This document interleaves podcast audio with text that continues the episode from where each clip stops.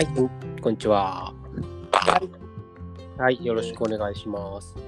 えっ、と、今日も中田さんとの対談、あの、ウェブでいつもお世話になってます、中田さんとの対談なんですけども、えっ、と、今日は、まあ、タイムリーに、ちょっと僕の仕事、今日こんなことしましたよっていう話で、あのー牛の獣医さんがやってる仕事で、まあ、日常の仕事の他に、まあ、たまに起こる家事家事みたいな仕事があって、あの、ちょっと珍しかったんで、その話をしようかなと思ってます。はい。えっ、と、えーちょっと大きめの農場で、まあ大きめのっつっても、まあ宮古で中中ぐらい、あの5、60頭なんですけど、あの、中くらいの牛、えーっと、1、2、えそうそうそう、4、5ヶ月ぐらいの子牛ではい熱が出たんですね。で、まあ、いつもの風邪ですねっていうことで治療開始したんですけど、今日3日目で、あの、熱、発熱している個体が農場の3分の1ぐらい、嘘。そんなにいってないかな。4分の1ぐらいの個体が一気にバーッと発熱して、みんな咳がゲホゲホしてるんですよ。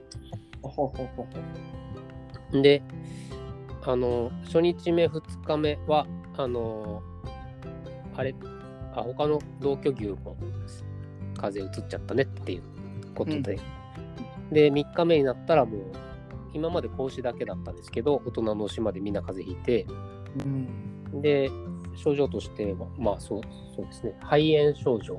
まあ、うん。その風邪っていうの言葉は、呼吸器感染症うん。鼻から鼻から肺までの鼻喉、えー気管肺のどっかにどっかが炎症を起こして咳とか鼻水とかが出るやつのことを総称して風邪って言うんですけど、えっ、と今回は発熱と呼吸器症状が出たやつが、えー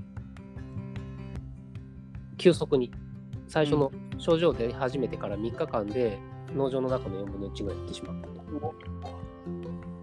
で、あ、ちょっと3日目だけど、ちょっとこの広がり方があまりにも早いので、あの、検査を依頼して、まあ、その、地域の、あの、まあ、県の機関ですね、あの、検査担当してくださってるとこなんですけど、あの、まあ、こういうことで、伝染病の疑いが強いので、あの、検査お願いしますということで、で、まあ、非常に迅速に対応してくださって、で、あの、確定診断ではないんですけど、あの、簡易キットによって RS ウイルスっていうのが検出されました。はい。で、はい。牛の、今それ教科書開きながら、そのどんなだったかなと思いながらもう一回見てるんですけど、はい。あのー人間にもありますね、呼吸器感染で RS ウイルスって。ご存知です？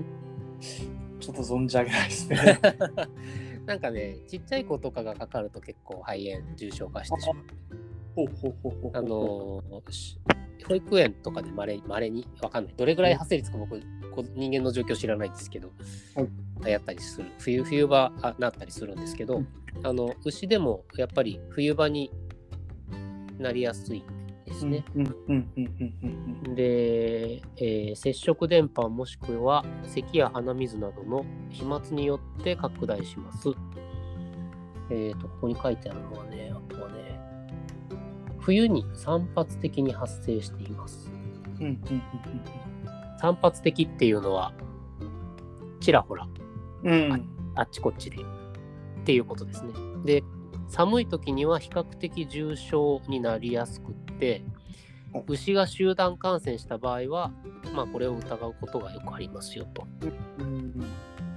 うん。で、40度ぐらいの熱が出て、はい。まあ、あとは熱に関する症状ですね。もちろん食欲不振、えー涙、鼻水、咳、結膜の充血。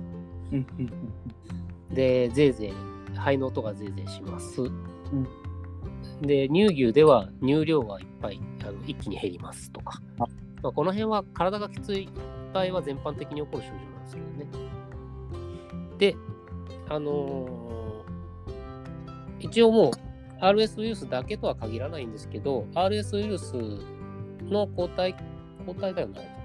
まあ、一応検出はされてるので、あのもうちょっと他の牛に、あのまあ、これから急速に広がることが予想されるんですけど、あのー少なくとも、ちょなるべく早く手を打ちたいと。うん。で、ウイルスってなかなかこう、殺す薬が少ないですね。うん細菌に比べて、ばい菌に比べて。で、あの、だから、あの、一応二次感染の予防のために抗生物質を注射するんですけども、あのウイルス自体を殺す注射っていうのは牛用にはなくてうん。ないんですよ。はいはいはいはで、まあ、ウイルス自体には自分の力で勝ってもらわなきゃいけないんですけど、い。うんうんうん、ででだから治療があんまりないただ重症化して流産が起こったりうんうん。あの肺に損傷を与えるとやっぱ発育不良になったり、はいはい。まあ、ひどい場合は死んだりすると。うん。まあそんなに死亡しないんですけどだなうん。みかかったらみんな死んじゃうわけじゃないんですけど、はい。まあまあえなるべく抑え込みたいってことで、あのーその農場にいる牛を今全部ワクチン打ってきたんです。よ。うん、で、まあ、ワクチン、ワクチン、まあね、あの、巷はそういうのいいろいろお話が出てるから皆さんご存知だと思うんですけど、えー今回は RS ウイルス病でした。で、RS ウイルスのワクチンを打つんですけど、えー RS ウイルスと同じ病気の毒みたいなもの、まあ、なんですけど、RS ウイルスにあたかも体がかもう今までかかったかのような状態にするものがワクチンですよ。うんうん。はい。あのだから RS ウイルスの毒素と同じ毒素を体に注入すると、あのあそういう、そういうやついんのね、こういう外界にはってことで、体が準備を始めます。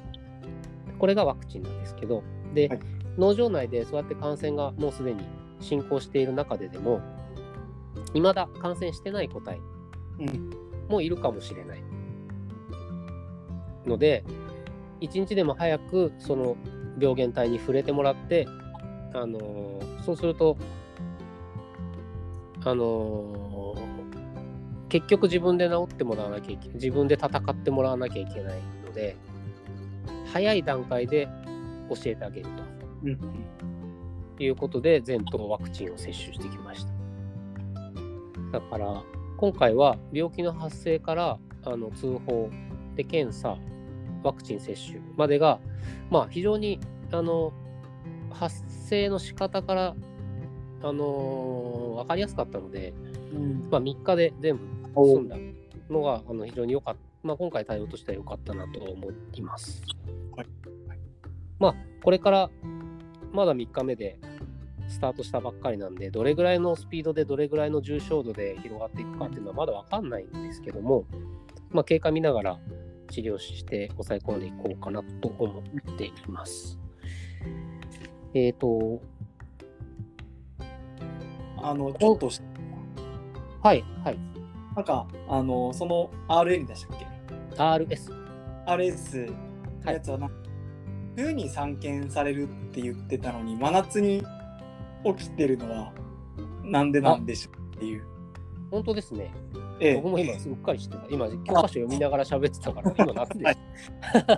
冬でもなんかな、ちょっと珍しい気がします。本当ですね。あの、はい一応、今、別の教科書も開いてるんですけど、こっちには、はい季節に関係なく発生するが、冬に増加し、重症牛が多いって書いてますね。はあはあはあじゃあまあ、夏でも起こりうるパターンだ。うんうん。あの、そうなんです。で、特に呼吸器感染っていうのは、あの、う人間のインフルエンザもコロナもそうだと思うんですけど、まあまあコロナはちょっとあれか、感染力が強いやつはそうでもないかもしれないですけど、あの、乾燥する時期ですね。うんうん乾燥する時期は粘膜が乾燥するので、ひっつきやすいんですよ。はいはいはいはいはい。で、それから飛沫感染って言って、唾とか鼻水にくっついたやつ。はいこれが乾燥してると、くしゃみとかでプッて飛んだ、その飛沫ですね。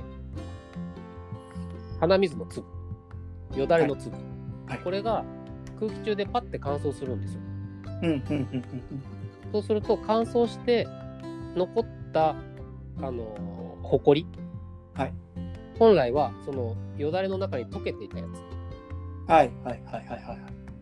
あのースプレーの中に溶けてた水の粒が空気中で水が全部飛んで乾いてしまうとあこれが遠くに飛びやすくなるんですよ。はいはい。でこれをこれで冬は基本的には呼吸器感染病は起こりやすくなります。ああ、なるほど。そうなんです。だから、あの、まあ、ひそういうの飛沫かくって言いますけど、はいよだれなんか触んないからいいじゃんと思うんですけど、うん。えっと、2、3メートル、1、うん、1、1メインフルエンザの時で、なんか、聞いたのは、1.5メートルぐらいまでは、その粒自体が飛ぶのかな？はいはいはいはい。で、これが乾燥して、あの、もともとのその水の粒である飛沫が、飛沫が乾燥して飛沫核になると、はい飛沫核って言うんですけど、はい埃になっちゃうと、もう風でどんどん飛んじゃうみたい。どれくらい飛ぶかまでちょっと覚えてないですけど、うんうんということなんですよ。ですから、今日、えーワクチンバーンと打って、あの、もうそういうウイルス病であるっていうのは、ほぼほぼ確定うん。うんうん。したので、えー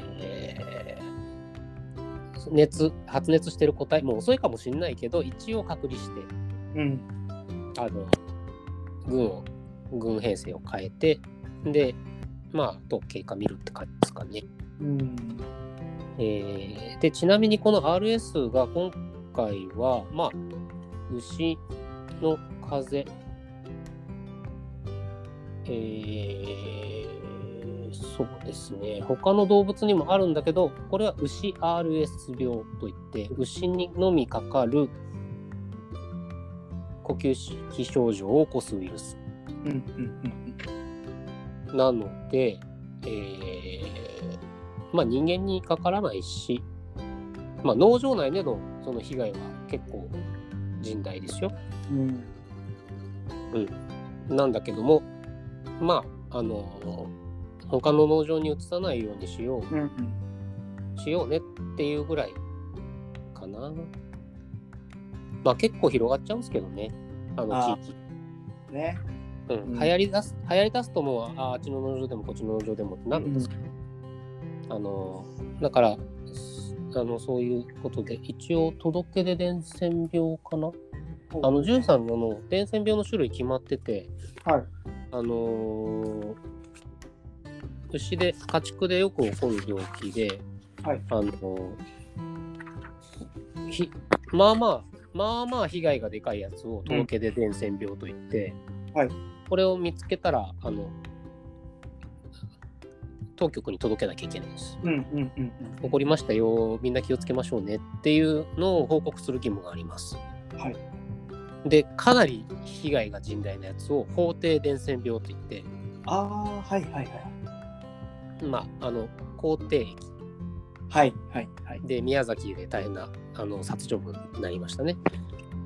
で、えっと、法定伝染病、あとは、まあ、ヨーネ病とかあるんですけど、はい。まあ、そういう、まあまあ、こもう、抑えきれないような、うん。あのー症状を起こすやつとか、まあ、牛はあんまりに人間に一緒にかかる病気は少ないんですけど、まあ、そういうなんか、あのー重症になるやつは、ああ法定伝染病と言います。はい。面あこれだ。綿羊ヤギの、ヤギの、今、きょヤギの狂牛病？はい。あ、これ、正式名称じゃないですけど、狂牛病ってなんかプリオンの脳の、あの、なんだ、びっくりする、牛びっくりさせるとババタバタ暴れて、あ、そう、そんな症倒れて死ぬ。あ、狂牛病ご存知ないですか？なんか、いや、あのー名前とかは知ってたんですけど、うん、そんな症状なんですね。あそうですね。牛海綿状脳症、正式には牛海綿状脳症といって、はい。はい。あのーまあ、完璧に解明はされてないんだけども、あのーまあ、食べ物が原因でしょうと。うん、で、一応、移す、移るかもしれなくて、あの脳に脳に穴が開いちゃうんですよね、スカスカになっちゃうんですよね。で、あの神経症状といって歩くときに、まあ、狂ったようになるから狂牛病って当初呼ばれてたんですけど、はいはいはい。でこれが、あの、牛が狂うだけだったらまあいいんですけど、まあよくはないんですけど、であの人間にも移る可能性があると。うんうん人間もあの脳に病変を起こす可能性があるので、えーえー何年前ぐらいかな？20, 20年前ぐらいですかね。流行りました。なんかニュースですごく騒がれた時がありましたよね。そうですね。あのーそその時はもう本当に原因不明の病気として騒がれてて、で、どうも牛かららしいってことで、うんで、あの、同様の症状を示した人間みたいのがいっぱい出て、まあ、お亡くなりになった方もいるんでしょうけど、でそういうわけで、この狂牛病、あのえー牛伝染、牛海綿状脳症は、法定伝染病になってます。もしこんなの発見したら絶対届けてねって。うん。うんであの発症した牛の周りの疫学、うんどどんな風に病気の牛がどんなやつに接触したのかとかどんな餌食べてたのかとか調べなきゃいけないから絶対届けてねっていう法律があります。はいでちょっと話をいろいろちょっと膨らましちゃいましたけどまあはいそんな中で今日は RS 見っけたんで、あのー初期対応を完了してきましたっていうお話でした。あなかなかはい、大変なんじゃないんですか？その緊急対応みたいな形になっちゃって。うんまあまあまあでも RS くらいだったらうそんな珍しくはないのでちょこちょこ起こりますから、うんまあ数年に1回ぐらいは見つける感じですね。